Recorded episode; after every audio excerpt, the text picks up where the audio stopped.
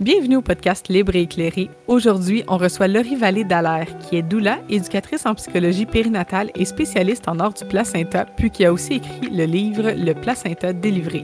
C'est justement à ce sujet qu'elle vient nous donner de l'information et nous partager son expérience. Bonne écoute!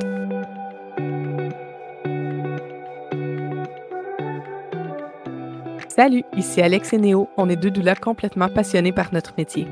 On souhaite redonner aux personnes qui enfantent le pouvoir qui leur revient en informant, en partageant et en discutant de nos expériences en lien avec le monde des naissances. On va communiquer du vrai et du raw pour que, tout comme nous, tu sois libre et éclairé.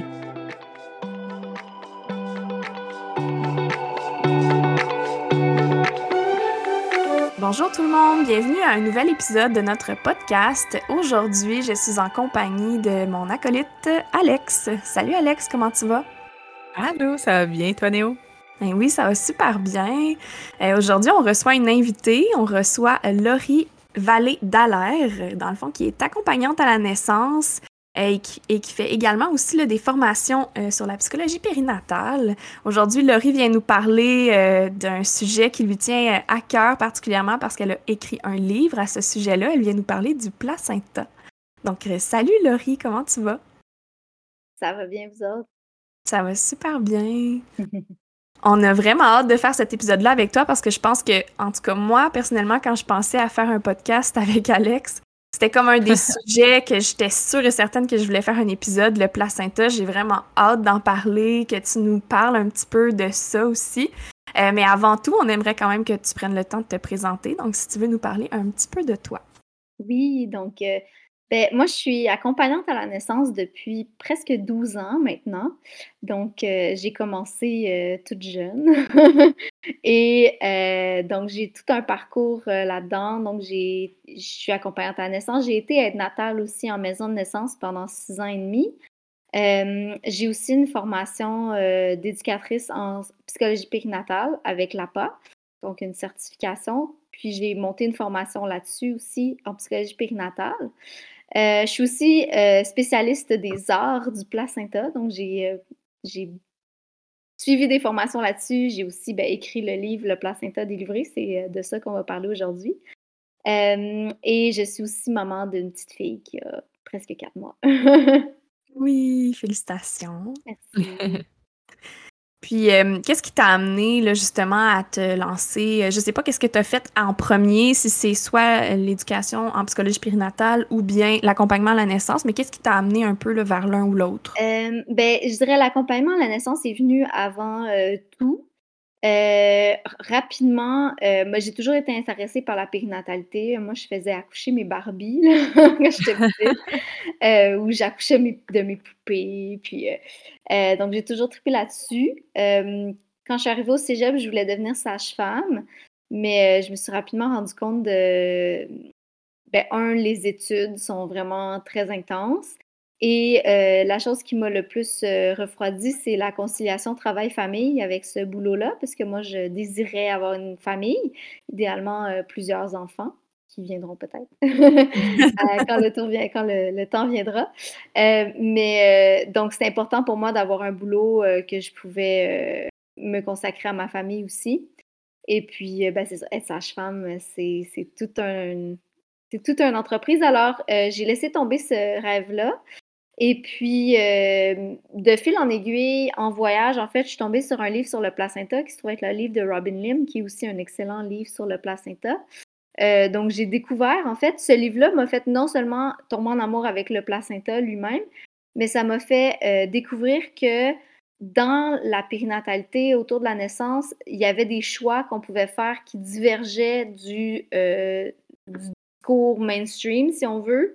Euh, j'étais déjà au courant que l'allaitement, c'était bien, puis je savais que les sages-femmes, ça existait, mais euh, tu sais qu'on peut avoir des choix différents, qu'on peut faire des choix éclairés, qu'on peut être conscient que certaines demandes peuvent bénéficier plus à l'enfant ou pas, comme, admettons, attendre avant de couper le cordon. Euh, puis ça, ça m'a comme fait « Oh wow, OK, est-ce, est-ce que ça existe une job qu'on peut conseiller les futures mamans, les futurs parents, puis leur expliquer tout ça, puis les, les accompagner dans ce cheminement-là de choisir qu'est-ce qui leur convient le mieux, puis qu'est-ce qui convient le mieux à leur enfant. et euh, ben, les accompagner. Puis est-ce qu'il y a même une job que tu es présente aux accouchements pour les aider, à les, les soutenir, tout ça, mais sans avoir la responsabilité médicale. Fait que j'ai comme un peu inventé dans ma tête la job d'accompagnante à la naissance sans savoir que ça existait.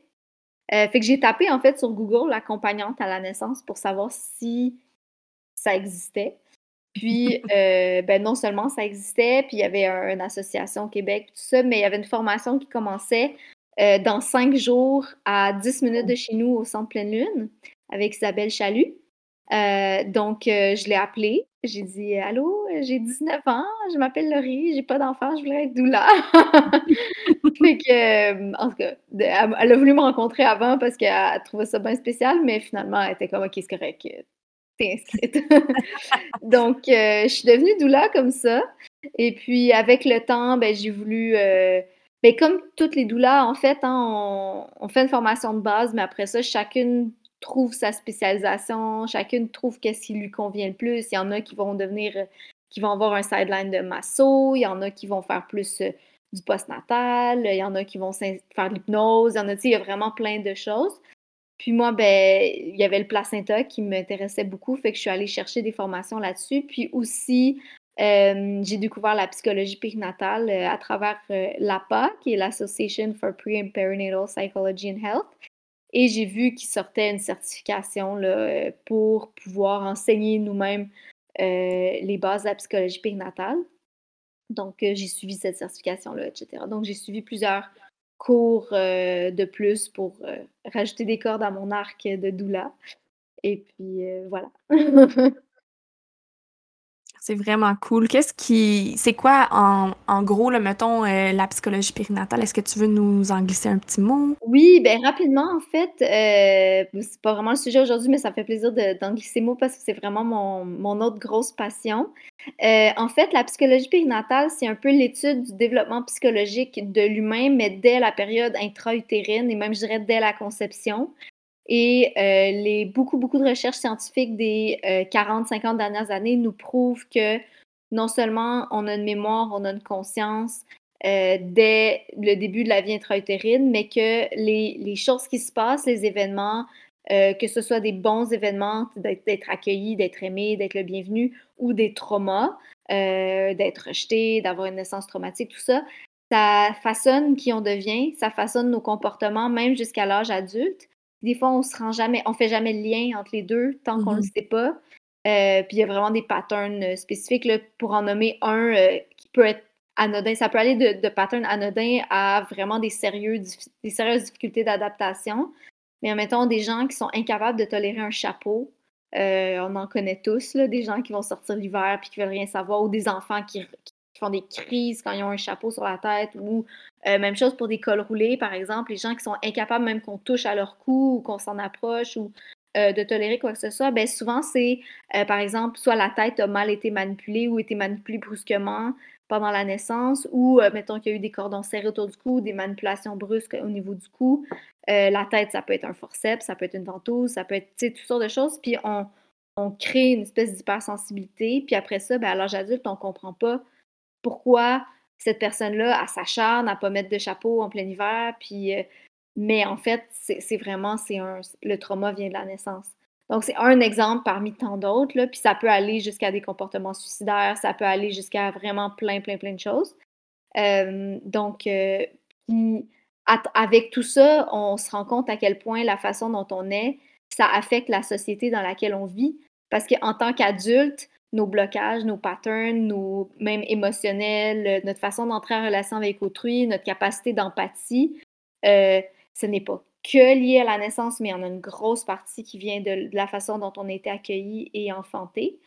Et puis, euh, ben, moi, je crois profondément que d'avoir des naissances euh, douces, de naître dans la, l'amour, dans l'accueil, dans le respect, euh, ça peut complètement changer la société, en fait. Puis ça pourrait diminuer là, euh, considérablement la violence qu'on vit euh, sur notre terre. Wow! Que, c'est ouais. absolument fascinant! Oui, vraiment! Donc, finalement, euh, on fait l'épisode là-dessus. Oui! Peut-être un prochain. Peut-être un prochain. Donc, euh, ben c'est ça. Donc, je donne des formations. Là, en ce moment, je suis en congé de maternité, donc j'ai pris une petite pause, mais dès que je vais être capable de soit faire des blocs, euh, séparer la formation en blocs ou euh, avoir des journées complètes, là, euh, que ma petite se fasse garder ou autre. Je vais sûrement recommencer à l'offrir. Puis, euh, je considère éventuellement la mettre euh, sur Teachable là, en Evergreen. Donc, euh, on vient. Génial. Ah oui, vraiment. C'est, c'est vraiment super. La première fois que j'en ai entendu parler de ce, cette espèce de concept-là, c'est euh, quand j'ai consulté la psychoéducatri- une psychoéducatrice, en fait, pour mon enfant de quatre ans. Euh, la première question qu'elle m'a demandé, c'est comment l'enfantement s'est déroulé et tout ça. Donc, j'ai raconté rapidement. Puis après, quand on a parlé de la raison de notre visite, bien, elle faisait vraiment des liens, là, des liens. Avec l'enfantement. Elle était comme, mais tu sais, je trouve pas ça drôle qu'il soit né euh, de telle telle façon, dans tel tel contexte. Puis qu'après, ils réagissent comme ça dans la vie de tous les jours. Puis ça, ça, on dirait que ça m'a ouvert les yeux sur un monde que... que je connaissais pas du tout, donc euh, ouais. Vraiment fascinant. Ah non, c'est gros, là, même, tu sais, je connais quelqu'un euh, qui, qui est né dans des conditions euh, très, très précaires au niveau de l'habitation. Euh, donc, en fait, ses parents se sont fait mettre à la porte euh, à huit mois de grossesse là, par le huissier, tout ça. Euh, il a fallu retrouver une maison dans des conditions précaires, tout ça, un appartement, en fait. Et puis, cette personne-là, rendue à l'âge adulte, euh, non seulement s'est arrangée pour jamais manquer d'argent, donc c'est quelqu'un qui, qui, qui travaille, euh, qui s'est trouvé une bonne job là, très payante, mais en plus, travaille en immobilier. Donc, euh, après ça, tu fais comme hum, OK, le, la, le lien est comme euh, il n'y avait pas de maison quand il est arrivé, puis il s'est arrangé pour ne jamais manquer de maison pour le reste de sa vie. Ouais, euh, wow. Donc, euh, ouais, c'est particulier. Ouais, des fois même, tu sais, ce que les bébés vivent euh, quand ils sont, tu sais, à l'intérieur de notre utérus, là, c'est, ça, ça les marque aussi, là, même, on parle beaucoup de la façon qu'ils vont venir au monde, mais je pense aussi, là, oui. Tu sais, tout le, le moment, oh, oui, le neuf mois qu'ils sont à l'intérieur, ouais, ça... Même notre réaction quand on apprend qu'on est enceinte, euh, nos, les, mettons, la musique qu'on écoute ou les chansons qu'on chante, tu sais, mettons, si on chante toujours la même berceuse quand ils sont dans l'utérus, ben ça va les calmer vraiment plus que n'importe quelle autre berceuse. Après, il mm-hmm. euh, y a un témoignage dans un des livres, c'est quelqu'un qui est devenu chef d'orchestre, puis à un moment donné, il est arrivé pour jouer une pièce, puis il connaissait par cœur, même avant d'avoir lu la pièce, euh, la partie, je pense, c'était du violoncelle, puis il était comme, mais voyons, pourquoi je connais comme d'instinct toute la partie du violoncelle, puis en fait, il s'est rendu, ben sa mère était violoncelliste, puis c'est cette pièce-là qu'elle, qu'elle, qu'elle pratiquait pendant qu'elle était enceinte de lui. Oh. Euh, donc, ça lui est comme toute revenue, cette partition-là, euh, après, rendue à l'âge adulte, quand il est venu le temps de, d'interpréter cette pièce-là. Là. Ouais. Incroyable. Ouais, vraiment. Vraiment spécial. Ouais. Puis, euh, ton livre, dans le fond, là, sur euh, qu'on parle, que, qui s'appelle « Le placenta délivré », qu'est-ce qui t'a amené à vouloir écrire un livre comme ça? Parce qu'il y a aussi... beaucoup de, de gens là, qui ont écrit des témoignages au début, des gens qui, qui font euh, des introductions. Il y a une préface aussi, là, une introduction, j'allais dire, mais une préface. Oui, ben en fait, c'est vraiment euh, quelque chose qui s'est créé de façon très organique. Euh, mon travail de fin de stage de doula, c'était une recherche sur le placenta.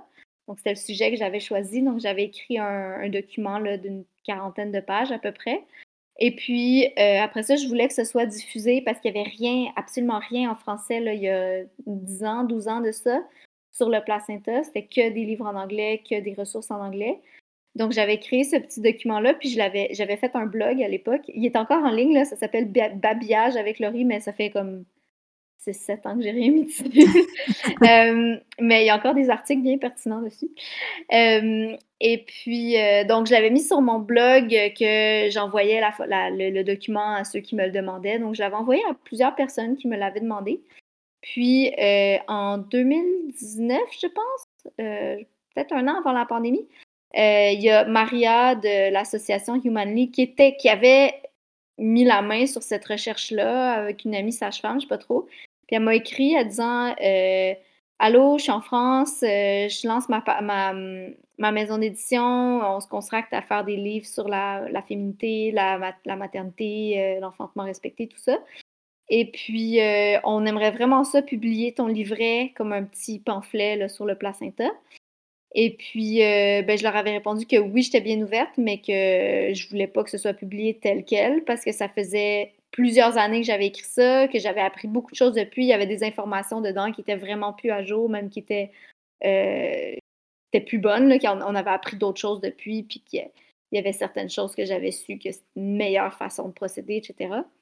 Donc, euh, ben, t'es comme, OK, réécris-le. Puis finalement, euh, de fil en aiguille, ben, ça a pris de l'ampleur. Euh, on a été chercher justement euh, Karine pour faire la préface, tout ça. Puis fait que c'est devenu un livre de deux cents pages finalement. euh, mais c'est ça, ça a été... Euh, c'est moi qui l'écris, mais ça a été un beau travail de collaboration aussi avec euh, Humanly. Oui.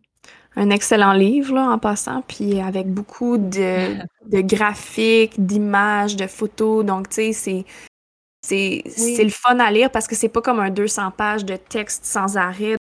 Non, c'est ça. Ben, on voulait vraiment que ce soit user-friendly. Mon but, mm-hmm. vraiment, c'était de pouvoir que n'importe qui puisse le lire, que ce soit pas comme lourd de... Tu sais, il y a des, des, années, y a des, des notes de bas de page et tout, tout est backé, mais je voulais pas que ce soit juste lourd de faits scientifiques. Mm-hmm. Euh, je voulais que ce soit aussi un peu un... Euh, à mi-chemin entre la science puis le sacré, donc une partie plus scientifique, euh, les enjeux, le rôle, euh, le, de quoi ça a l'air, à quoi ça sert, c'est quoi les choix qui s'imposent à nous, euh, les questions de santé, tout ça, puis aussi la partie, les rituels, qu'est-ce qu'on peut faire avec, ceux qui ont envie de faire quelque chose de plus spirituel, c'est quoi les possibilités, euh, puis c'est vraiment sans jugement aussi, donc ceux qui ne sont pas intéressés par le placenta, c'est bien correct, là. Il mm-hmm. n'y euh, a aucun problème à ne pas être intéressé par son placenta puis juste pas vouloir le voir. Mais il y a des gens qui ne savent même pas, qui pourraient peut-être le voir ou qui pourraient peut-être faire des choses. Puis euh, ça s'adresse beaucoup à ces gens-là, donc qui, des fois, après un ou deux enfantements, apprennent qu'il existe ces choses-là puis faire comme « Ah, ben là, avoir su, j'aurais, je les aurais gardées, avoir su, je savais pas qu'on pouvait faire ça. » Donc ça, ça, ça m'est arrivé souvent de, d'avoir des conversations avec des gens puis qui fassent « Ah ouais, OK ». Ou des gens qui me racontent que dans leur premier ou deuxième, ils n'avaient rien fait, puis ils le regrettent, puis au troisième, ben ils l'ont fait, puis euh, ils étaient comme avoir su, ça a été tellement une belle expérience, on l'aurait fait, et cetera. Oui, vraiment. Je pense que quand je suis tombée enceinte de mon premier, je... Je, puis ça, je l'ai lu dans ton livre, je m'en souviens, là, à un moment donné, tu dis ça, mais je savais même pas qu'il y avait un placenta. Je oui. pensais, je savais pas que ça existait, un placenta, c'est tellement niaiseux, mais moi, je pensais qu'il y avait un bébé dans un utérus, je savais pas qu'il y avait du liquide amniotique, je savais pas qu'il y avait comme un, tu sais, qu'il y a un col, euh, tu sais, c'est ça, oui. toutes ces connaissances-là sur la physiologie de mon propre corps, que je n'avais même pas. Tu sais, moi, je ben pensais non, qu'il y avait le vagin, l'utérus et le bébé dedans. Qui tient comment, puis nourrit, je sais pas comment. ouais, ouais, c'est... Mais c'est très fréquent. Hein? Euh, c'est... Ça m'est arrivé d'être en maison de naissance, puis que la, la sage-femme dise « Bon, ben maintenant, c'est le temps de pousser ton placenta », puis que la femme fasse comme « Ah, quoi? C'est pas fini? Euh, en vrai, c'était fini, mon bébé est sorti. » Puis euh, donc, souvent, les gens, ils en parlent pas dans les cours prénataux, parce que soit qu'ils pensent que ça va de soi, puis que les gens sont au courant, ou soit que c'est juste comme... Mm-hmm. pas abordé parce que c'est quelque chose qui est pris en charge. Quand t'es à l'hôpital, souvent, t'sais, t'sais à peine s'ils nous en parlent. C'est comme, OK, mm. pousse encore pour le placenta ou autre, mais c'est pas vraiment quelque chose qu'on prépare. Ben, en fait, on peut le préparer, mais euh, de façon générale, on, on va comme être absorbé par notre bébé. Il y a des gens qui se souviennent à peine qu'ils ont eu ça parce que ça passe un peu dans le beurre. Quand tu portes pas attention puis tu demandes pas de le voir ou autre, c'est comme... T'as ton bébé, on te demande de pousser, de tousser encore un peu, puis euh, ils partent avec quelque chose, puis c'est fini. Puis... Donc, euh, voilà. Donc, c'est important de savoir qu'on a des choix. Moi, je trouve que c'est ça. Après, peu importe le choix qu'on fait, c'est vraiment ma philosophie comme doula aussi. Euh, faites le choix que vous voulez. Si vous voulez une césarienne programmée, si vous voulez, c'est correct, mais sachez c'est quoi les choix, puis c'est quoi que ça implique chaque choix. Ouais, euh, puis fait. Après ça, ben, il n'y a aucun jugement par rapport au choix qui est fait à la fin, là. Je pense que c'est vraiment aussi la, la, la mentalité là, de, de Néo et moi là, en tant que doula, là, vraiment, c'est ça qui est, qui est important. Moi, ton livre, je l'utilise vraiment comme ma bible là, du placenta. Dès que je me je me rappelle plus d'une information, mes clients me posent une question un peu plus poussée, là, je me réfère au livre tout le temps. Je l'amène en rencontre prénatale et tout ça. En plus, justement, il y a des... Il y a des belles images parce que, justement, on n'en parle pas dans notre société du placenta, non. de la physiologie, de la grossesse. De l'enfantement, c'est vraiment là, euh, tout à fait euh, ouais. oublié. Euh, moi, j'étais pareil comme Néo. Là, à ma première, là, je ne savais rien du placenta. C'est hallucinant à quel point je savais rien, même au moment de la, de la naissance, comme je savais que, que c'était là et tout ça, mais j'avais aucune information du tout dessus. Puis c'est quand même triste quand on y pense, parce que comme tu disais, Néo, c'est, c'est notre corps, là. Donc, euh, veux-tu nous en parler justement un peu de la physiologie du placenta, à quoi ça ressemble et tout ça? Oui, bien en fait, le placenta, c'est euh, un organe qui est présent chez tous les mammifères, euh, on appelle des mammifères placentaires, euh, parce que c'est tous les mammifères qui ont un placenta. Donc, je pense à part l'ornithorynque et euh, les marsupiaux, euh, on a tous un placenta. euh... Euh, ben, je ne sais pas si les marsupiaux, il y en a un au tout début, mais euh, ils naissent euh, embryons, puis après ça, ils grandissent avec le lait, là. Euh, mais euh, c'est ça. Donc, la plupart des mammifères sur Terre en ont un. Euh, c'est l'organe, en fait, qui est accroché à la paroi de l'utérus. Donc, il y a un côté qui est accroché euh, par des petites villosités qui viennent faire des connexions avec le flux sanguin de la mère. Et euh, l'autre partie est du côté du bébé, donc ça regroupe, euh, l'extérieur va être les membranes, euh, et à l'intérieur, bon, on va avoir le disque placentaire et le cordon ombilical qui est euh, habituellement au centre, mais ça peut être ailleurs euh, sur le disque. Et puis, euh, ben, le cordon ombilical est attaché au bébé, bien entendu, et puis c'est ça qui va créer les, éch- les échanges de, de gaz, de nutriments, euh, d'oxygène. Euh, Donc, la mère va apporter tous les nutriments à l'enfant. L'enfant va redonner à la mère euh, ses déchets.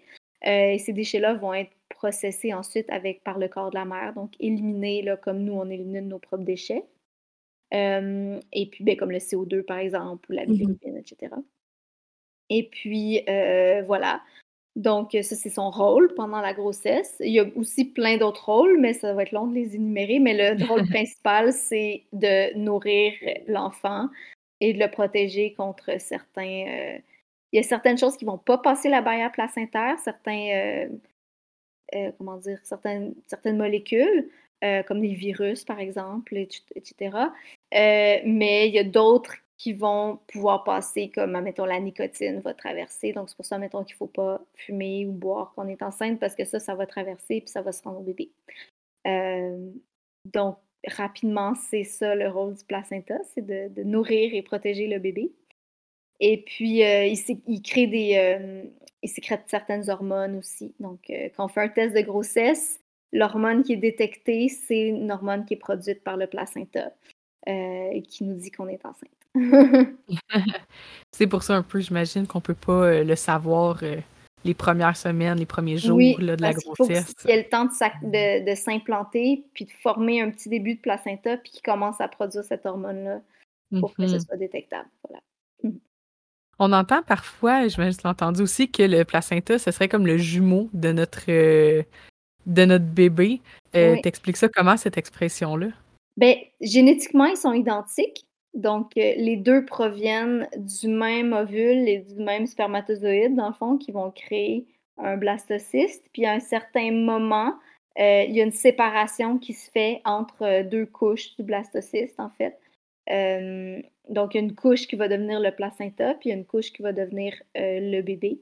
Euh, donc, c'est, ça vient de la même fertilisation. Et, et génétiquement, si on prend une ponction du placenta, c'est le même code génétique que, que le bébé. Oui, c'est, c'est vraiment spécial. Impressionnant. Vraiment. Surtout, moi, j'ai appris ça, tu sais, je pense, cette année, là, que, tu sais, on dirait que je comprenais le principe du fait que mon bébé a un groupe sanguin différent du mien, euh, mais je pensais pas que c'était comme le placenta qui vient transformer aussi tout ça, tu sais, qui vient vraiment que...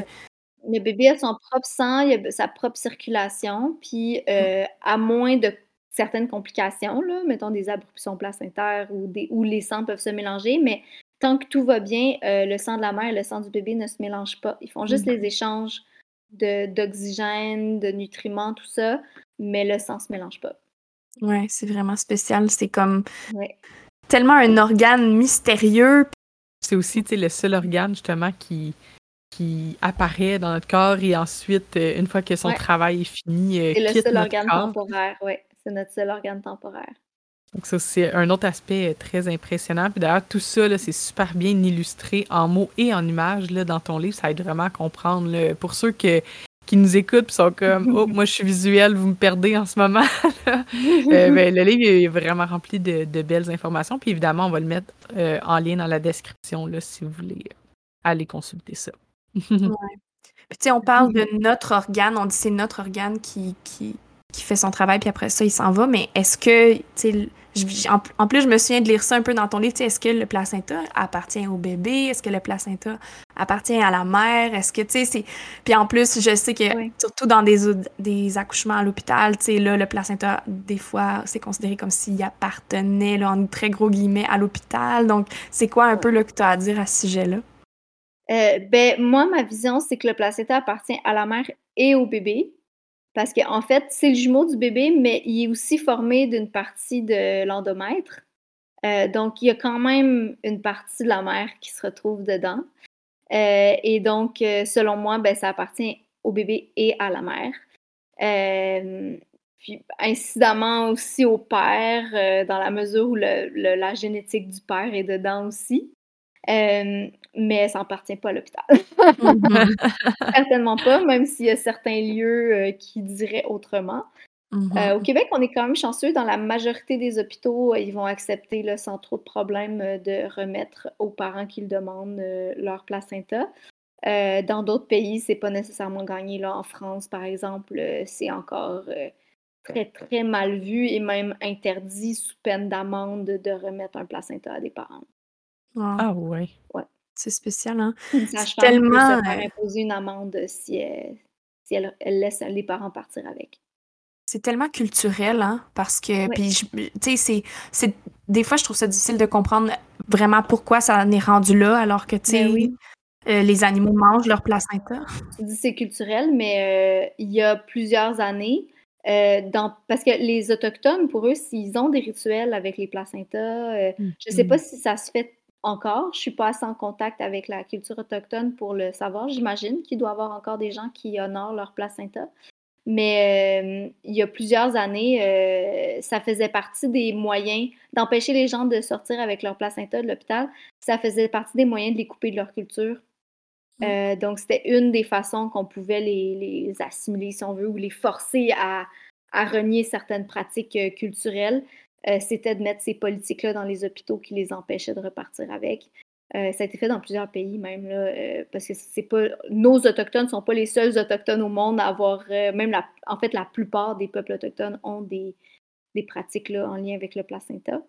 Et puis, euh, ben c'est ça, c'était une façon de les, euh, de les couper de leur, euh, de leur tradition. Absolument terrible. Oui, vraiment. Ouf. Euh, ben là, on parle justement là, de, une fois que le placenta va être sorti, mais justement, la naissance de ce placenta-là, euh, comment est-ce que tu, tu, tu perçois ça un peu là, pour... inviter tes clientes à le faire en douceur. Euh, peut-être aussi, tu sais, on peut entendre beaucoup le placenta rime avec hémorragie, donc déconstruire un peu ça, réduire les risques. Qu'est-ce que tu pourrais un peu peut-être nous, nous dire là-dessus, à ce sujet-là? Ben, je dirais en fait que euh, la naissance n'est pas terminée tant que le placenta n'est pas sorti. Donc, euh, tout ce qu'on doit mettre en place pour favoriser une naissance physiologique, euh, un enfantement physiologique, donc, ça, ça revient souvent là, quand on commence à, à s'intéresser à la naissance physiologique, la lumière tamisée, pas parler beaucoup, pas stimuler notre, nos cortex de la femme, euh, tu sais, vraiment euh, de ne pas euh, la déranger, de ne pas rallumer les grosses lumières, de ne pas raconter notre week-end. Euh, donc, tant que le placenta n'est pas, tant que le placenta n'est pas sorti, c'est important de préserver cette bulle-là. Donc oui, on fait connaissance avec le bébé, tout ça, mais d'autant plus de ne pas les déranger pour ne pas déranger euh, toute la, la, la, la finesse euh, des, des, des sécrétions hormonales qui se créent à ce moment-là, du lien qui se tisse avec le bébé. Donc là, on rencontre notre bébé, on tombe en amour avec, on va sécréter une grande dose de cytocine. Et cette grosse dose de cytocine-là va aider aussi à expulser le placenta, en plus de nous aider à tomber en amour avec notre bébé. Euh, et puis, euh, d'interrompre ça, ben, on interrompt vraiment plein de choses. On interrompt un processus de lien mère-enfant et on peut aussi interrompre la sécrétion de ces hormones-là qui vont permettre de, justement, de limiter les hémorragies, qui vont permettre de, au placenta de sortir. Euh, donc, c'est pas le temps d'appeler toute la famille, c'est pas le temps de... de raconter notre week-end quand on est, par exemple, un professionnel de la santé qui, qui assiste à la naissance. Euh, donc, c'est important de continuer de préserver cette bulle-là. Euh, et une fois que le placenta est sorti, euh, que la, la, la naissance est terminée à ce moment-là. Et puis, quand on garde la mère avec le bébé aussi, en peau à peau, qu'on la laisse, euh, qu'on laisse le bébé découvrir le sein très rapidement, euh, ça aussi, ça peut euh, diminuer, par exemple, le risque d'hémorragie, comme tu parlais. Euh, donc, il euh, y, y a plein de choses qui peuvent être faites, là. Mais je dirais que la chose la plus importante, c'est celle-là, c'est de continuer à préserver la bulle et de ne mm-hmm. pas considérer que la naissance est terminée euh, tant qu'elle n'est pas sortie. Qu'est-ce qui explique une hémorragie, justement, là euh... parce que j'ai quand même des amis et des clientes qui en ont eu. Euh, je vois qu'il y a quand même plusieurs choses, là, mais... C'est beaucoup plus complexe que juste le placenta, une hémorragie. Mais en fait, c'est sûr que le placenta, au, d'un point de vue très euh, physiologie de base, là, si on veut, le placenta, quand il a, la façon qu'il est accroché dans l'utérus, quand il sort, ça crée une plaie. Donc, c'est ça qui saigne, en fait. C'est la plaie que le placenta laisse. Si on se retrouve avec une plaie euh, de la grosseur d'un... Je dirais, euh, ben une fois que le... Quand, quand l'utérus est encore à pleine euh, grosseur. Dire, expansion, ouais. euh, la grosseur d'un placenta, c'est vrai la grosseur d'une crêpe, là.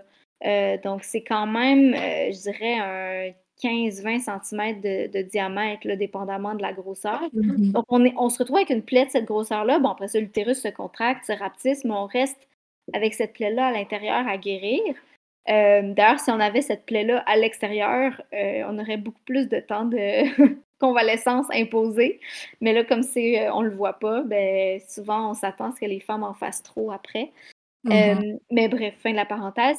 Euh, donc, c'est ça qui peut saigner. Donc, ce qu'on veut, c'est que l'utérus se contracte pour couper le flux sanguin de cette plaie-là, pour venir euh, vraiment la, la, serrer les vaisseaux le plus possible. Et dans certains cas... Puis la liste des facteurs est longue. Je ne vais pas nécessairement m'attarder sur toutes les causes d'hémorragie de la délivrance parce qu'il peut y en avoir plein. Il peut y avoir certaines femmes qui ont plus de facteurs de risque que d'autres. Euh, donc, mais d'un point de vue bien euh, basique, c'est cette partie-là qui saigne. Donc, effectivement, c'est lié avec le placenta parce que c'est, c'est la plaie qui est laissée par le placenta. Voilà. Puis on entend souvent... Euh...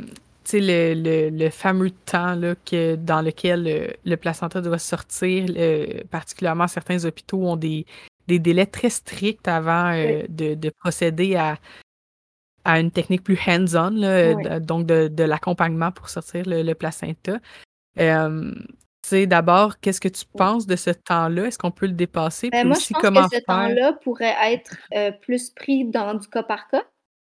Donc, c'est pas mm. dans tous les cas de femmes que s'il n'est pas sorti après vingt minutes, qu'elle va absolument avoir une hémorragie. En fait, en général, on dit environ une heure qu'on a comme délai, mais à l'hôpital, c'est rare qu'ils vont attendre une heure. Euh, les sages-femmes vont attendre, peuvent attendre jusqu'à une heure s'il n'y a pas d'autres facteurs, par exemple, s'il n'y a pas un gros saignement ou s'il n'y a pas... Parce qu'il peut y avoir d'autres facteurs autour qui vont influencer la tolérance du temps, comment la femme se porte, euh, est-ce qu'il y a un gros saignement, est-ce qu'il n'y a pas un gros saignement... Euh, Euh, est-ce qu'elle a des antécédents d'hémorragie? Donc, tu sais, il y a comme, quand même plein de facteurs ou de rétention placentaire. Euh, mais les cas sont multiples. Là. Il y a des femmes qui peuvent passer plusieurs heures. Euh, des fois, on voit ça dans les, les témoignages de, d'Anna, là, d'enfantement non assisté. Euh, des femmes qui ont entendu trois à quatre heures, puis que le placenta est sorti tout seul sans problème.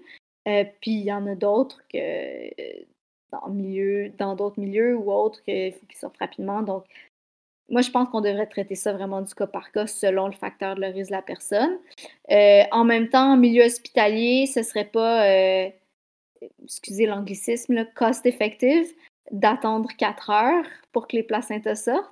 Donc, il y a une partie aussi euh, où euh, ben, il faut pas, les, les, les médecins les, doivent pouvoir passer à la cliente suivante, donc euh, ils ont des limites de temps, mais...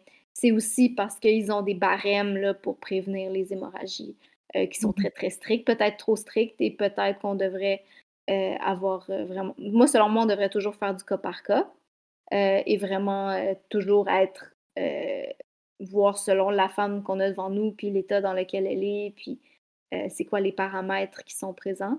Mais euh, malheureusement, dans un milieu hospitalier, on ne peut pas se permettre ça.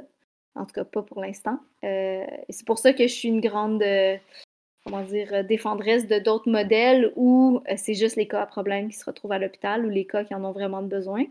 Euh, comme je dis, c'est un outil qui existe. Comme je disais au début, avant qu'on enregistre, euh, je parlais de mon accouchement, Euh, c'est un outil qui existe, puis dans certains cas, on a besoin de cet outil-là, euh, mais c'est pas tout le monde nécessairement. Tu sais, si on utilise mm-hmm. un outil pour n'importe quoi, n'importe qui, ben c'est là qu'on peut avoir des problèmes de surutilisation, puis des, des cas où ça tourne mal, et cetera. Euh, mais si on l'utilise juste pour ceux qui en ont besoin, puis qu'admettons tout le reste ont accès aux sages-femmes, euh, ben déjà, ça coûterait beaucoup moins cher au système, puis on aurait des femmes avec des meilleures expériences, puis des meilleurs outcomes. Là, les, les statistiques nous le montrent que les pays qui fonctionnent comme ça, euh, c'est parmi les pays avec les meilleures statistiques aussi, là, euh, au niveau des, euh, des naissances. Oui. Tu sais, quand on parle de, euh, de naissance du placenta, tu sais, plus pour ceux qui ne le sauraient pas, là, mettons, là, au niveau de la physiologie, tu sais, le placenta euh, est supposé sortir seul, là, entre, euh, je mets encore des guillemets, il n'y a pas de visuel pour notre podcast, malheureusement, là, mais euh, tu sais, je veux dire, normalement, les contractions commencent à reprendre tranquillement pour venir vraiment aider le corps à expulser le placenta. Oui. Euh, mais c'est ça, en milieu hospitalier, les, les démarches sont différentes, puis euh, il n'y a pas nécessairement euh, toute la place pour que le corps fasse euh, nécessairement ce qu'il ce qui sait le mieux faire, là. Il y en a qui vont naturellement l'expulser en dedans de cinq minutes, là. C'est pas mm. tout le monde que c'est long.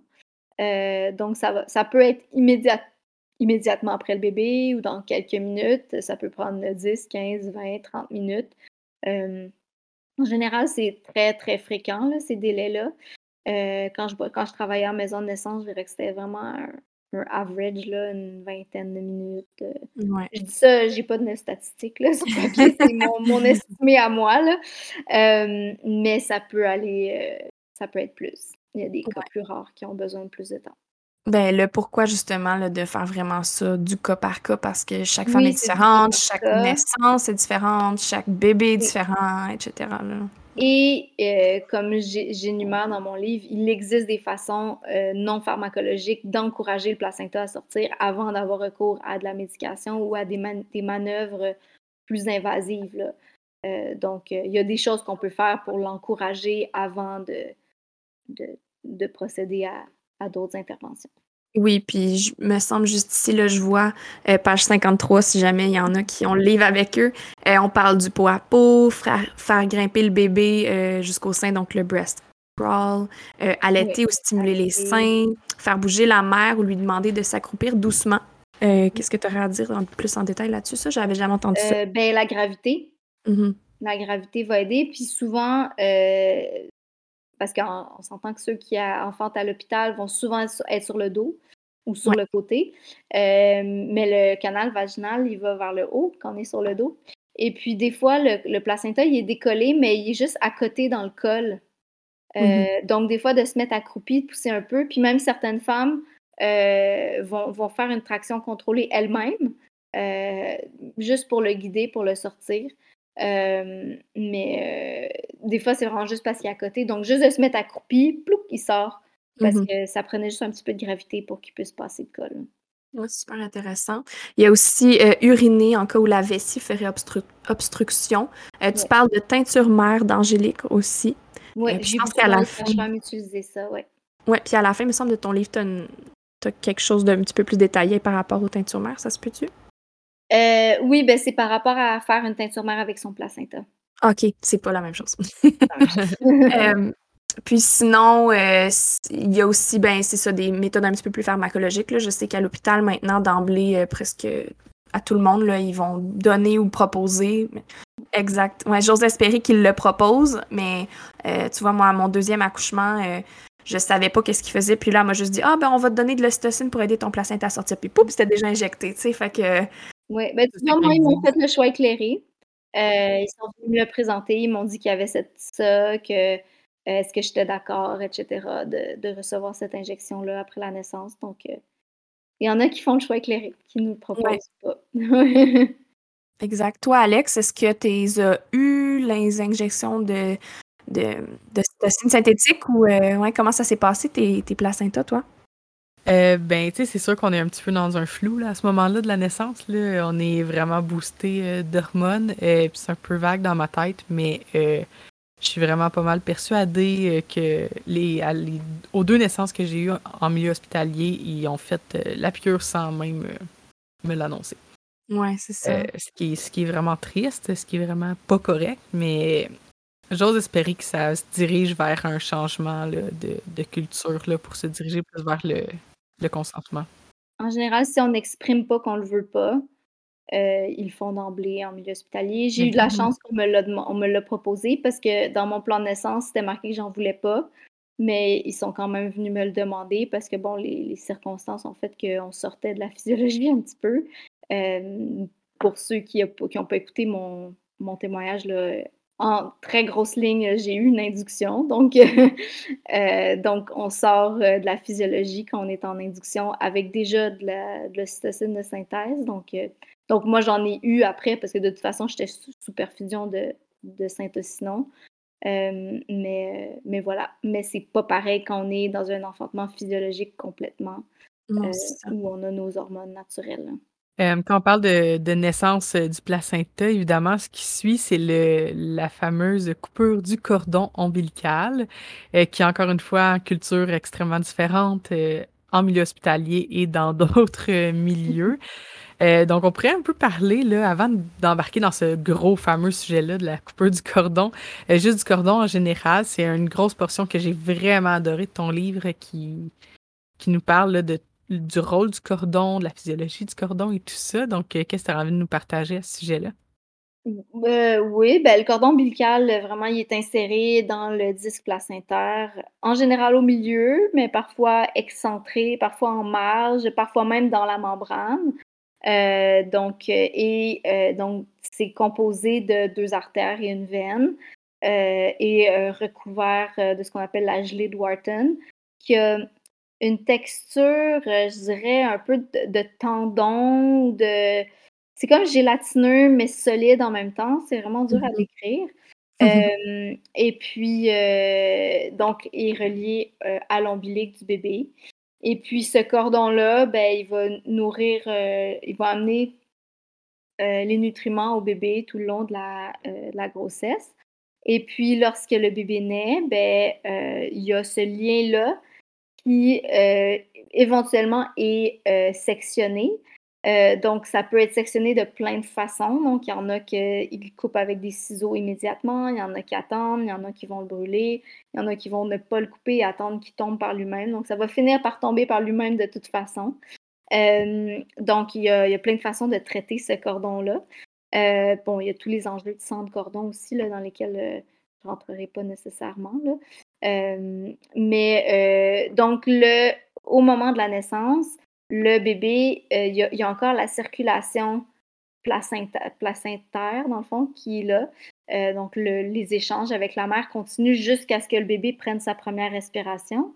Et euh, une fois que le bébé se met à respirer, il y a des changements physiologiques là, au niveau de son cœur, tout ça qui, pour avoir une respiration, une circulation euh, pulmonaire.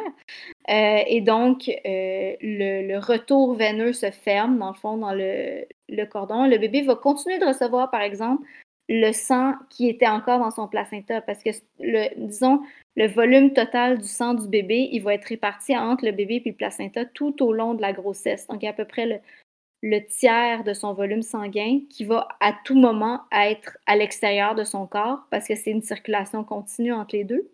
Donc, au moment de la naissance, il y a un temps, il y a un délai pour que ce sang-là revienne au bébé. Euh, depuis euh, moultes années... surtout depuis euh, la, la, la médicalisation des accouchements, on s'est mis à couper tout de suite, tout de suite le cordon de peur que le bébé ait trop de sang. Il y a comme plein de peurs qui se sont créées autour de ça. Et puis, euh, c'est devenu vraiment une pratique commune, même un peu une obsession, je dirais. Je ne sais pas si vous avez déjà euh, en, euh, eu à appeler des ambulanciers ou autre pour une naissance ou entendu, mais souvent, c'est la première chose que les ambulanciers disent. Prenez un lacet pour... Euh, fermer le cordon, puis il y a comme vraiment une grosse peur autour de « il faut absolument couper le cordon vraiment vite », alors que hum, il n'y a vraiment pas de raison de couper le cordon à cette vitesse-là, à moins que le bébé soit en train de se faire empoisonner par la mère, ce qui est ultra rare, là. Euh, donc, euh, par, par une, une complication très, très rare, là, peut arriver, mais c'est, je dirais, extrêmement rare, là, je vais penser à ça. Euh, et puis, euh, donc, bref, il y a le tiers de la volume sanguin du bébé qui est dans son corps. Et euh, en général, on coupe le cordon vraiment vite et puis on se retrouve avec plein de sang dans le cordon, euh, d'où tous les, les, les, les services de, de prélèvement du sang de cordon, parce que c'est un sang qui est ultra riche euh, en toutes sortes de, de, de nutriments, en cellules qui combattent le cancer, en cellules souches. Donc, euh, mais ce qu'on n'a pas dit, c'est que si on attend juste ne serait-ce que quelques minutes, ce sang-là va revenir à l'intérieur du bébé, puis c'est son volume sanguin à lui, là. C'est pas du sang de plus que souvent on va penser. En fait, c'est, ça fait partie de son volume total sanguin qui se trouve être à peu près un litre de sang en tout. Euh, et donc, euh, on le voit même quand on ne coupe pas le cordon tout de suite. On, au début, on le voit, il est gorgé de sang, il bat, il est gros. Et puis, euh, après quelques minutes, euh, on ne voit plus de sang dedans, il arrête de battre, on ne sent plus de pulsation, et il devient tout blanc, tout mou, euh, vraiment comme tout flasque. Et puis, à ce moment-là, on sait que le bébé a récupéré tout son sang, euh, que c'est dans son corps, qu'il a toutes ses cellules souches en dedans de lui, euh, et tout ce bon sang qui va le prévenir contre l'anémie, par exemple. Euh, et puis, euh, à ce moment-là, ben, on peut soit couper là, ou plus tard, ou brûler, ou autre chose. Mais donc, de plus en plus, euh, c'est recommandé d'attendre, euh, même que la, la S O G C a commencé à émettre des recommandations. Là. Bon, ils, eux, ils disent d'attendre trois minutes, là, mais c'est déjà mieux que zéro. Ouais. Ça serait quoi les bénéfices, justement, là, pour, ben, on parle de retrouver son volume sanguin, mais en termes de, de ce que ça amène au bébé, là, de soit se séparer de sa mère à ce moment-là, puis il y a une partie de son sang qui est restée dans le placenta, versus, ah, finalement, il a tout retrouvé son sang. Ça serait quoi les bénéfices pour, euh, pour le bébé à ce niveau-là? Ben, vraiment, c'est juste, comment, comment dire, du gros bon sens d'avoir ton volume sanguin au complet. Je ne sais pas s'il y a des gens qui ont déjà donné du sang. Euh, mais en tant qu'adulte, il y a des gens pour qui donner une pinte de sang, ils vont se sentir vraiment faibles après, ils vont même tomber dans les pommes. Euh, donc, puis une pinte de sang sur notre volume sanguin d'adulte qui se trouve à être plusieurs litres, euh, c'est, c'est pas trente pour cent de notre volume sanguin là, qu'on donne. Euh, tandis que le bébé, quand on coupe son cordon tout de suite, c'est vingt-cinq à trente pour cent de son volume sanguin dont on le prive. Donc, on, va, on peut se retrouver avec un bébé qui est plus faible, des bébés qui ont plus de difficultés à téter, des bébés qui, qui auraient plus de risques de faire de l'anémie euh, parce qu'il manque une partie de leur volume sanguin. Euh, et puis, euh, les bébés qu'on laisse tout le sang revenir vont être comme plus roses. Euh, mm-hmm. on, on le voit, là, qui sont... Oui, c'est ça. Parce que, tu sais, le sang transporte l'oxygène, donc, veut, veut pas, ils ont aussi un petit peu plus de, d'oxygène dans leur corps, donc euh, plus de... Oxygéné, effectivement. Plus de facilité à peut-être prendre ces premières respirations-là, tu sais, puis à vraiment s'habituer. Ça leur donne à... le temps aussi, ça leur donne un battement pour prendre leur première respiration. Bon, on s'entend qu'ils n'ont pas... Euh, dix minutes de lousse, là, euh, mais euh, ça leur donne un peu un... En attendant qu'ils prennent leur première respiration, si ça prend trente secondes, quarante secondes, euh, ils, ont, ils, ont, ils, ont, ils ont du sang qui rentre, là. Mm-hmm. Euh, donc, euh, c'est pas comme si on les privait tout de suite d'oxygène avant qu'ils aient pu prendre leur première respiration. Tu parles de, de, du cordon qui arrête de pulser, qui arrête de battre. Ça, ça peut prendre jusqu'à combien de temps, à peu près? En général, ça prend quelques minutes. Là, ça prend, je dirais, en moyenne, là, cinq à huit minutes. J'ai déjà vu euh, jusqu'à quinze à vingt minutes. Euh, mais c'est vraiment rare. Là, ça m'est arrivé une fois de voir qu'après quinze minutes qu'il battait encore.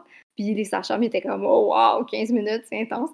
Euh, » Mais euh, au bout de cinq minutes, là, en général, euh, c'est pas mal euh, quatre-vingts à quatre-vingt-dix pour cent, voire toute la totalité là, qui est revenue au bébé.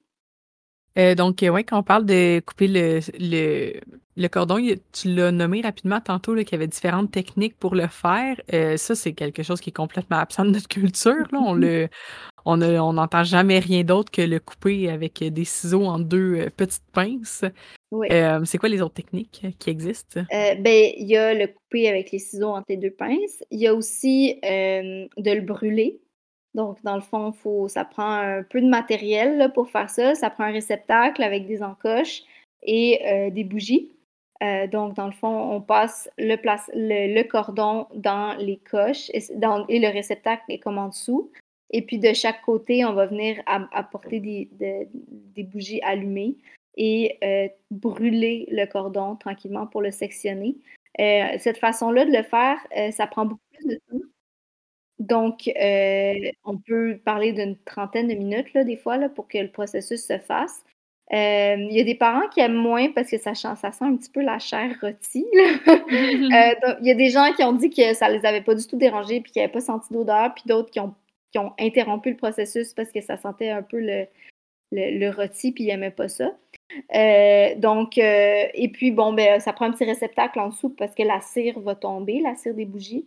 Et puis, euh, donc, au bout du temps qu'on, qu'on brûle, euh, le cordon va se sectionner. Euh, moi, ce que j'aime beaucoup de cette technique-là, c'est ce que je voulais faire, en fait, pour mon, la naissance de mon enfant, mais euh, comme j'ai été à l'hôpital, finalement, puis il y avait des bonbonnes d'oxygène, on ne peut pas avoir de flamme nue.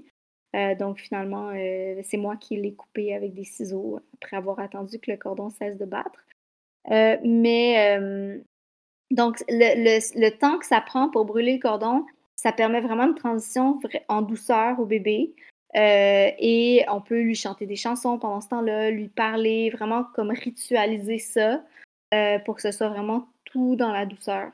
Euh, et après ça, ben, le bout de cordon qui reste, il est comme cautérisé, donc ça laisse pas de plaie. Euh, donc, il n'y a pas comme une plaie ouverte là, comme quand on coupe avec des ciseaux. Oui, puis c'était beaucoup moins inconfortable aussi là, pour le bébé. Il n'y a pas comme la pince euh, vraiment accrochée. On peut mettre aussi un lacet à la place de la pince dans les cas où il faut couper. Moi, c'est ce que j'ai fait. J'avais crocheté un petit lacet euh, en coton bio que j'avais stérilisé. Et puis, euh, j'avais demandé au médecin d'installer ça plutôt que la clampe. Puis, euh, ça l'a pas... Euh, elle avait juste un petit lacet, donc ça, elle n'avait pas le gros bout de plastique encombrant. Puis, euh, les médecins ont été réceptifs à ta demande? Oui, absolument. Euh, j'ai, je ne sais pas si j'ai eu... J'ai probablement eu de la chance parce que... Je ne pense pas que ce soit à tous les hôpitaux qui auraient accepté euh, un truc fait maison, mais je l'avais quand même stérilisé puis je l'ai amené dans un petit sac Ziploc là, scellé, tout ça, donc euh, yeah, ça n'a pas posé problème. Okay, c'est tellement une bonne idée, juste au niveau, comme tu dis, de, de l'encombrement de la pince, là, c'est quand même ouais. dérangeant là, euh, être avec cette pince-là les premiers jours, puis on sait que un petit rien peut venir nuire à l'allaitement aussi, là. C'est ça. Oui, les, on voit que les bébés sont inconfortables, qui essaient de, de, de rentrer leur ventre, tout ça, là, parce que ça les, ça les gosse. Oui, puis tu sais, on... la pince est quand même large, là, versus le, le ventre oui. du bébé. Imagine oui. si tu as une grosse pince de même sur ton ventre, toi, tu sais, c'est pas confortable. Non, clairement pas. Fait que là, on a parlé, c'est ça, de, de le brûler, de mettre un petit lacet ou de le couper avec les ciseaux. Est-ce qu'il y avait une autre technique? Oui, bien, il y a la naissance lotus qui se trouve à oui. de ne jamais le couper. Euh, donc, cette technique-là, euh, il y a, y a beaucoup d'adeptes, de plus en plus, euh, des gens dans mon entourage aussi qui l'ont fait. Euh, dans le fond, on garde le bébé en unité avec le placenta jusqu'à ce que le cordon se sépare de lui-même au niveau du nombril. Euh, donc ça, ça demande un petit peu plus de préparation, un petit peu plus de matériel parce qu'on ne veut pas évidemment que le placenta moisisse. Euh, donc, il faut le nettoyer vraiment bien. Euh, il y a toute une salaison aussi. Euh, donc, il faut saler le placenta, il faut changer les langes. On peut mettre aussi des, des pétales de fleurs, tout ça, euh, dessus. Euh, donc, c'est un beau rituel en même temps qui force la mère et le bébé à rester euh, pas immobile, mais peu mobile, parce que le bébé est plus difficilement manipulable. Donc, euh, et ça repousse un peu la visite parce que ouais. les gens sont moins à l'aise de prendre un bébé encore attaché avec son placenta. Tu n'iras euh, pas au centre d'achat après trois jours avec ton bébé puis ton placenta. Là. Non, exactement. Donc, on est, on est obligé de rester là, dans, au repos quand on fait cette technique-là. Euh, au niveau, je dirais, scientifique, il n'y a pas nécessairement plus d'avantages à faire la naissance lotus qu'à attendre cinq dix minutes. Mais au niveau spirituel, il y a euh, beaucoup de gens là, qui vont avoir la croyance que ça permet euh, une naissance vraiment zéro, zéro violence, euh, que c'est une transition plus douce pour le bébé, que ça aide le, au bébé à s'incarner complètement.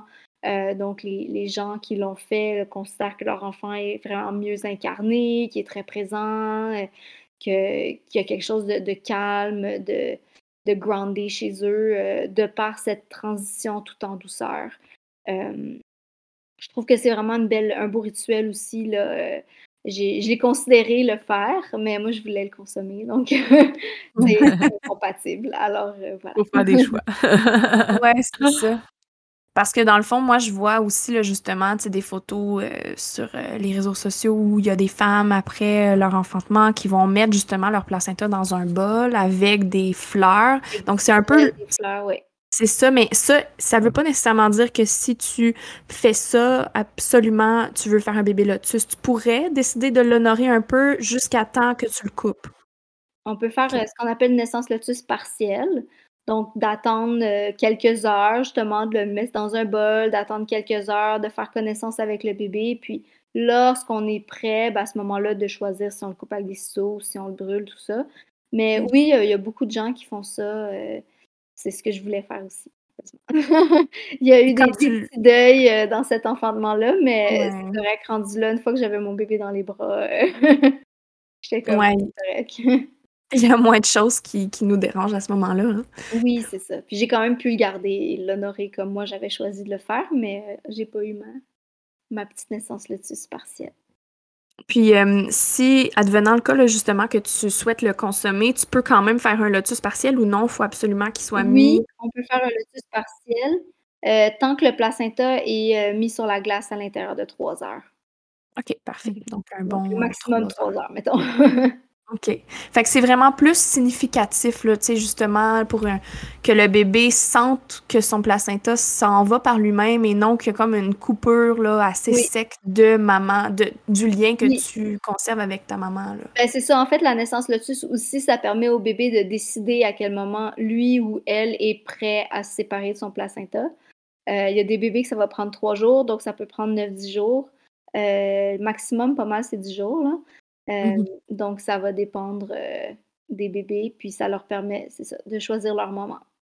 As-tu un bon lien ou quelque chose, un, une ressource, là, s'il y a des gens qui ont plus de questions sur le bébé lotus, qu'on pourrait peut-être euh, mettre dans notre, euh, dans notre euh, description? Mais dans mon livre, il y a quand même des, des instructions assez détaillées là, sur comment procéder. Euh, sinon, euh, dans le livre de Robin Lim, euh, Placenta, le chakra oublié, qui est maintenant en français d'ailleurs, euh, il y a aussi euh, beaucoup de, de témoignages et puis de, d'instructions là-dessus. Parfait, super. Fait qu'en tout cas, on ne s'attardera, on s'attardera pas non plus nécessairement sur le, le placenta lotus, mais je pense que c'est important de le nommer parce que justement, ça devient de plus en plus euh, présent. Mais je pense que je vois vraiment plus de lotus partiel. Euh, ouais. Peut-être aussi parce que, justement, tu sais, euh, c'est peut-être un petit peu plus euh, encombrant ou, tu sais, ça, ça demande beaucoup d'adaptation. Fait que oui. je pense, moi, personnellement, j'irais pas nécessairement vers un placenta lotus euh, proche. Okay. Si j'avais un prochain bébé, je pense que je ferais un partiel pour voir un peu c'est comment. Peut-être voir après si je me lance là-dedans. Oui. Mais euh, c'est ça, tu sais, c'est quand même un autre game, là. Faut quand même que tu aies oui. fait des recherches, que tu sois faut prêt. Faut quand même puis... être prêt, faut être à l'aise, euh, puis euh, des Des fois, souvent pour un premier bébé, là, des fois, on est déjà overwhelmed par juste les soins au bébé, puis tout ça, mm-hmm. que, en plus de devoir changer la couche du placenta, puis tout ça, c'est, c'est un autre level, là. Ouais, quand même. Avant qu'on passe, mettons, là, à qu'est-ce qu'on peut faire avec notre placenta, euh, j'aimerais ça qu'on, a, qu'on aborde quand même là, la fameuse jaunisse ou ce qu'on entend beaucoup sur euh, les risques de jaunisse, si le placenta reste accroché trop longtemps, qu'on doit le couper rapidement. Ça, c'est des choses que j'entends beaucoup euh, en milieu hospitalier. Qu'est-ce que tu dirais un peu sur cette croyance-là qui est encore euh, présente? Ouais, ben c'est, c'est une peur qui est vraiment encore là beaucoup. En fait, euh, cette jaunisse-là, souvent, c'est une jaunisse physiologique, donc c'est pas une jaunisse pathologique. Euh, donc, euh, c'est... Il y a peu d'études sur le sujet. Il y a une étude qui avait conclu que d'attendre que le placenta, que le cordon cesse de battre, ça augmentait pas tant drastiquement le risque de jaunisse, ce qui est vraiment la peur. Euh, en fait, la raison pourquoi ils il, il croient ça, Euh, c'est que euh, la jaunisse, c'est causée par les globules euh, rouges qui, se, qui meurent, parce que nos globules rouges se renouvellent constamment. Quand le globule rouge meurt, ça va créer de la bilirubine dans le sang. Et euh, l'organe qui est responsable d'éliminer la bilirubine, c'est le foie. Euh, et des fois, chez un nouveau-né, le foie, ça peut prendre un petit peu de temps avant qu'il entre complètement en action, euh, parce que dans l'utérus, c'est le foie de la mère qui va aller éliminer la, la bilirubine. Euh, et après la naissance, ben, ça peut prendre quelques jours là, pour qu'il soit comme complètement fonctionnel.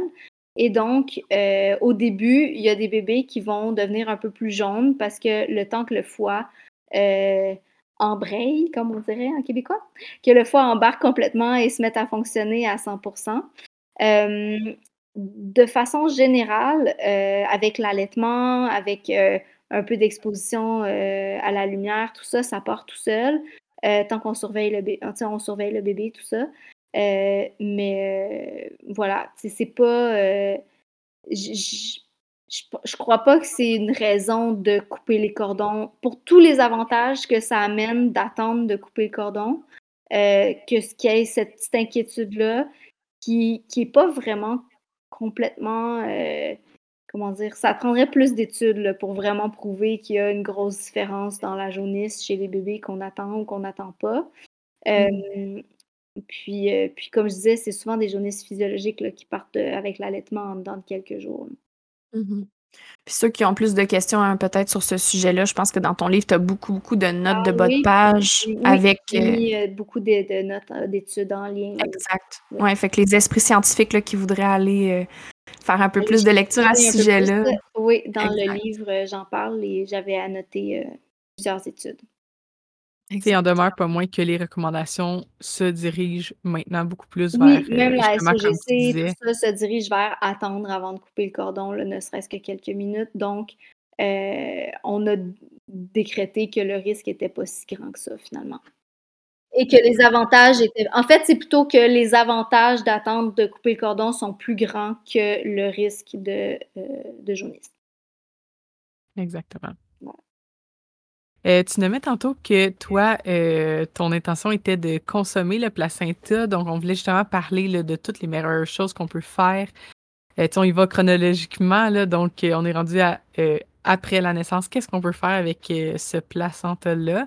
Euh, d'abord, on pourrait nommer tu sais, que c'est possible de garder notre placenta, parce que ça aussi, c'est un petit peu méconnu. Euh, évidemment, là, il y a, quand oui. on est en milieu hospitalier, il faut comment faire la demande. Oui, il y a des signer, demandes à faire, des... formulaire à signer, mais effectivement, on a le droit de le réclamer et de le rapporter chez nous.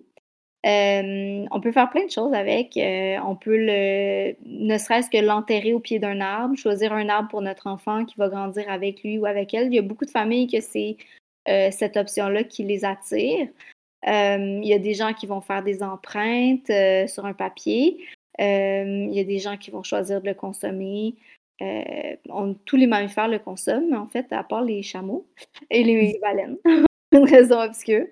Euh, et puis, euh, voilà, donc on peut faire toutes ces choses-là, on peut faire euh, de l'art avec, euh, on peut... Euh, il y a toutes sortes de rituels aussi à travers le monde, là. Il y a des gens qui vont le lancer à la mer, il y a des gens qui vont l'enterrer au temple, il y a des gens qui vont l'enterrer sous la maison, euh, donc ça dépend des, des croyances à travers le monde, mais... Euh, l'enterrement vient souvent, là. Euh, mm-hmm. Ouais, voilà. Ouais, c'est significatif. J'imagine que tous ces rituels-là ont vraiment un bel aspect spirituel, principalement. Est-ce oui. que le fait de le consommer, ça a d'autres aspects spirituels, tu sais, plus, je sais pas, côté scientifique euh, ou quoi que ce soit? Spirituel, je dirais pas nécessairement. Euh, la plupart des gens qui le consomment, le consomment pour l'effet bénéfique que ça a euh, sur le, le rétablissement postpartum. Euh, donc, euh, ça aiderait, euh, je dis « est » parce qu'on n'a pas d'études euh, sérieuses euh, et à grande échelle pour vraiment prouver. Euh, ce qu'on a, c'est ce qu'on appelle des évidences anecdotiques de femmes qui consomment leur placenta et qui voient une différence, par exemple, par rapport à une naissance précédente euh, et qui se sentent bien après leur naissance, tout ça. Donc, ça aiderait à un meilleur rétablissement euh, postpartum, ça aiderait avec notre niveau de fer, ça aiderait avec... Euh, à diminuer le risque de baby blues. Euh, donc, il y, y a toutes sortes de... Ça aiderait aussi avec la production de lait, euh, donc d'avoir plus de lait, euh, d'avoir une meilleure énergie aussi après. Euh, si je parle de ma propre expérience, moi, j'ai choisi de le consommer.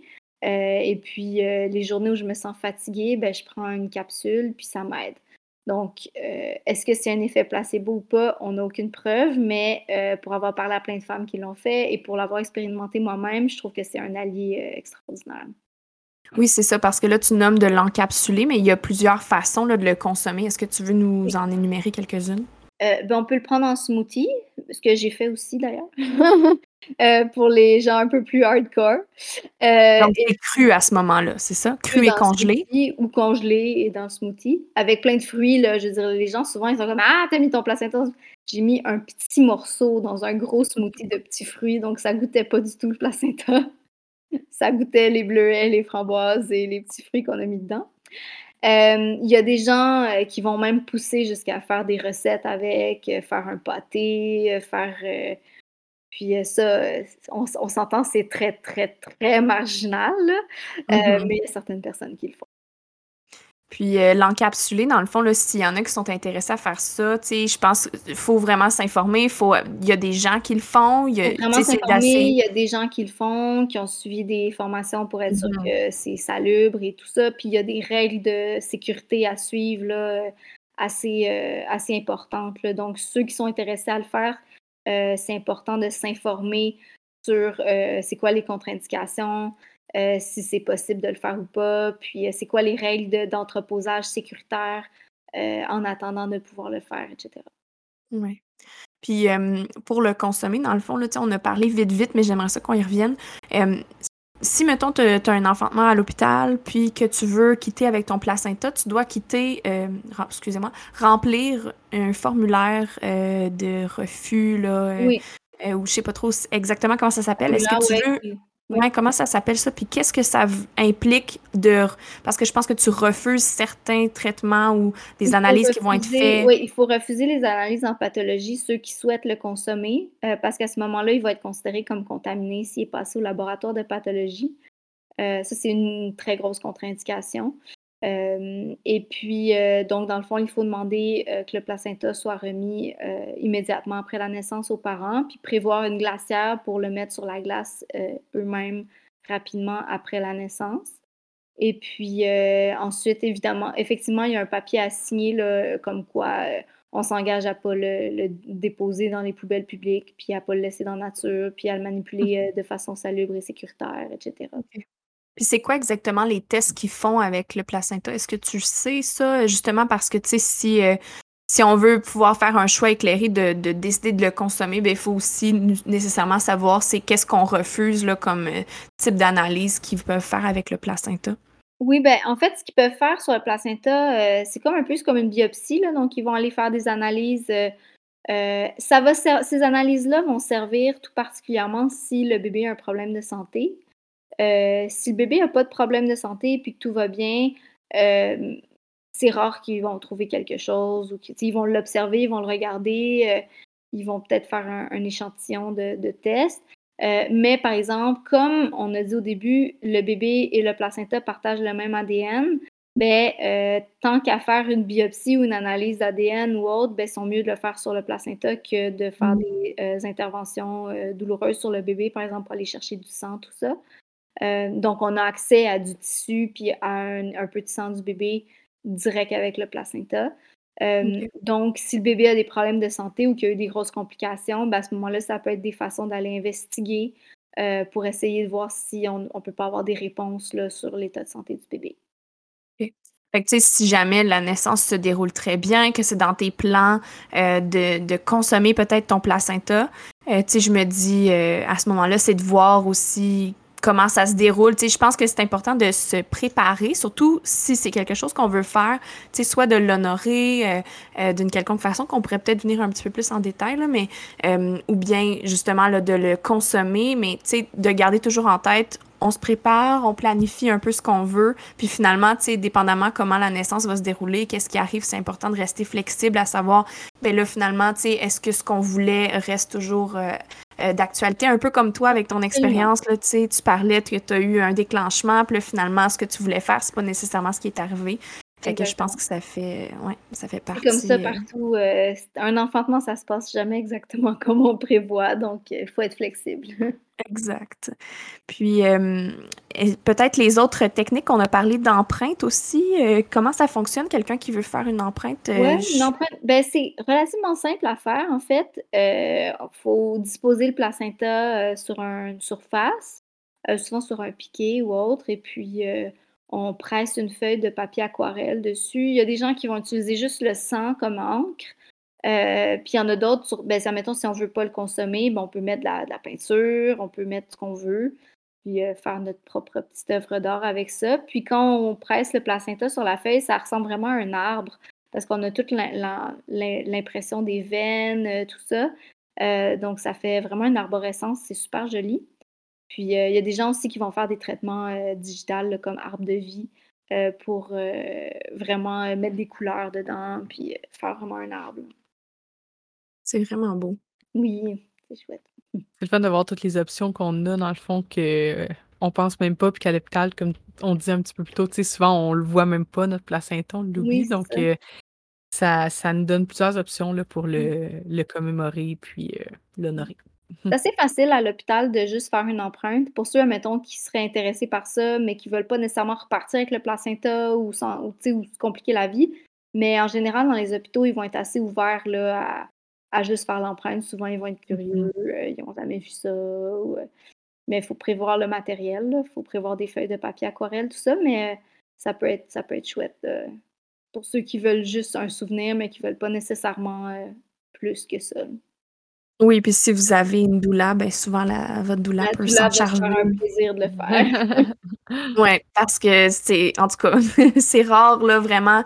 Tu sais, je pense que je, on est, Alex et moi, on est à, dans le coin de Granby, Coansville, puis, tu sais, malgré qu'il y a des hôpitaux dans le coin qui sont vraiment ouverts, je vois quand même qu'au niveau du placenta, il y, y a beaucoup de mésinformations, il y a beaucoup de choses que, tu sais, justement, la dernière naissance que j'ai accompagnée, il y a quand même, tu sais, on parlait juste, c'était pas le plan de ma cliente de le consommer, mais elle m'a posé des questions quand même. Elle m'a dit, ah, fait que c'est ça là, que je consommerais si je le faisais. Puis le médecin a dit, ah, mais faites pas ça, c'est vraiment dangereux. Tu sais, fait qu'il y a comme, il y a encore beaucoup de, de déconstruction à faire à ce niveau-là. Euh, fait que, en fait, ouais. Ils sont obligés de dire que c'est dangereux parce qu'on n'a pas d'études pour prouver que ça l'est pas. Mm-hmm. Euh, mais on n'a pas d'études qui prouvent que ça l'est non plus. Mais ils sont obligés de se protéger et de dire de ne pas le consommer, effectivement. OK. Mais c'est ça. Fait que si jamais il y a quelqu'un qui vous le dit, ben faites vos propres recherches puis oui. euh, informez-vous. On prend de prendre responsabilité de notre propre santé puis de faire des recherches. Euh, puis voilà. Ben Laurie, est-ce que tu aurais peut-être un petit mot de la fin à nous donner par rapport à ce qu'on a discuté? Qu'est-ce que tu voudrais dire aux femmes qui se préparent à enfanter puis qui ont été peut-être, tu sais... Euh, secouer ou, euh, oui, tu sais, comme plein d'informations nouvelles. Vraiment, là. Oui, vraiment, l'important, c'est de faire le choix qui convient à tous et chacun. Euh, je prône pas une méthode plus qu'une autre. Euh, je suis vraiment euh, une ardente défense, défensière, défenseresse euh, du choix éclairé. Donc, l'important, c'est de savoir que ces options-là existent. Euh, ensuite, de voir, ben, qu'est-ce qui nous convient, qu'est-ce qui nous convient pas, qu'est-ce qu'on aura envie d'essayer. Euh, puis de s'informer sur euh, comment procéder ensuite. Euh, il y a plein d'informations dans mon livre pour ceux qui sont intéressés par ce sujet-là. Euh, le conseil vaut pour à peu près tous les aspects de la maternité, je dirais aussi, euh, de faire nos recherches et de faire nos choix sur ce qui nous convient, puis de chercher les alternatives, puis voir qu'est-ce qui nous convient mieux. Euh, donc, euh, voilà, c'est... C'est, c'est pas mal euh, mon message. Merci tellement, Laurie, d'être venue nous parler euh, de tout ça. C'était vraiment informatif, je pense, pour plusieurs. Là, quand on l'a dit souvent, là, c'est vraiment extrêmement méconnu comme sujet. Donc, on était contente euh, de te recevoir. Je pense que, comme Néoumi dit tantôt, quand on a eu l'idée du podcast, c'est la première invitée qu'elle m'a nommée. Il faudrait recevoir Laurie pour parler de placenta. Donc, on ah, est super heureuse d'avoir fait un épisode avec toi. Euh, où est-ce qu'on peut te trouver, puis où est-ce qu'on peut se procurer ton livre? Oui, donc, euh, mon, vous pouvez me trouver euh, sur Instagram, arobase laurie point doula. Euh, je suis aussi sur Facebook, c'est Laurie Vallée-Dallaire, accompagnante à la naissance. Euh, j'ai pas trouvé un titre plus efficace que ça. J'aurais pu mettre Laurie Doula aussi. Euh, et puis, euh, en fait, je pourrais bien faire ça. Euh, mais pour l'instant, c'est Laurie Vallée-Dallaire, accompagnante à la naissance, et euh, arobase laurie point doula sur Instagram. Euh, vous pouvez me contacter, si vous êtes au Québec, vous pouvez me contacter directement euh, via l'une de ces plateformes ou par email, euh, laurie point doula arobase gmail point com. Euh, pour me, me commander un livre directement. Moi, j'en ai des copies euh, chez moi. Euh, sinon, il est aussi disponible sur le site euh, de la maison d'édition Association Humanly euh, qui sont en France, mais qui livrent partout. Super, merci. Un gros merci encore d'être venu. Puis euh, j'espère euh, que ça l'a intéressé les gens. Moi, le placenta, je trouve ça tellement... incroyable, merveilleux, mythique, un peu euh, spécial. Donc sur ce, je souhaite une belle journée, puis merci d'avoir été là. On se retrouve pour un prochain épisode. Bye! Bye.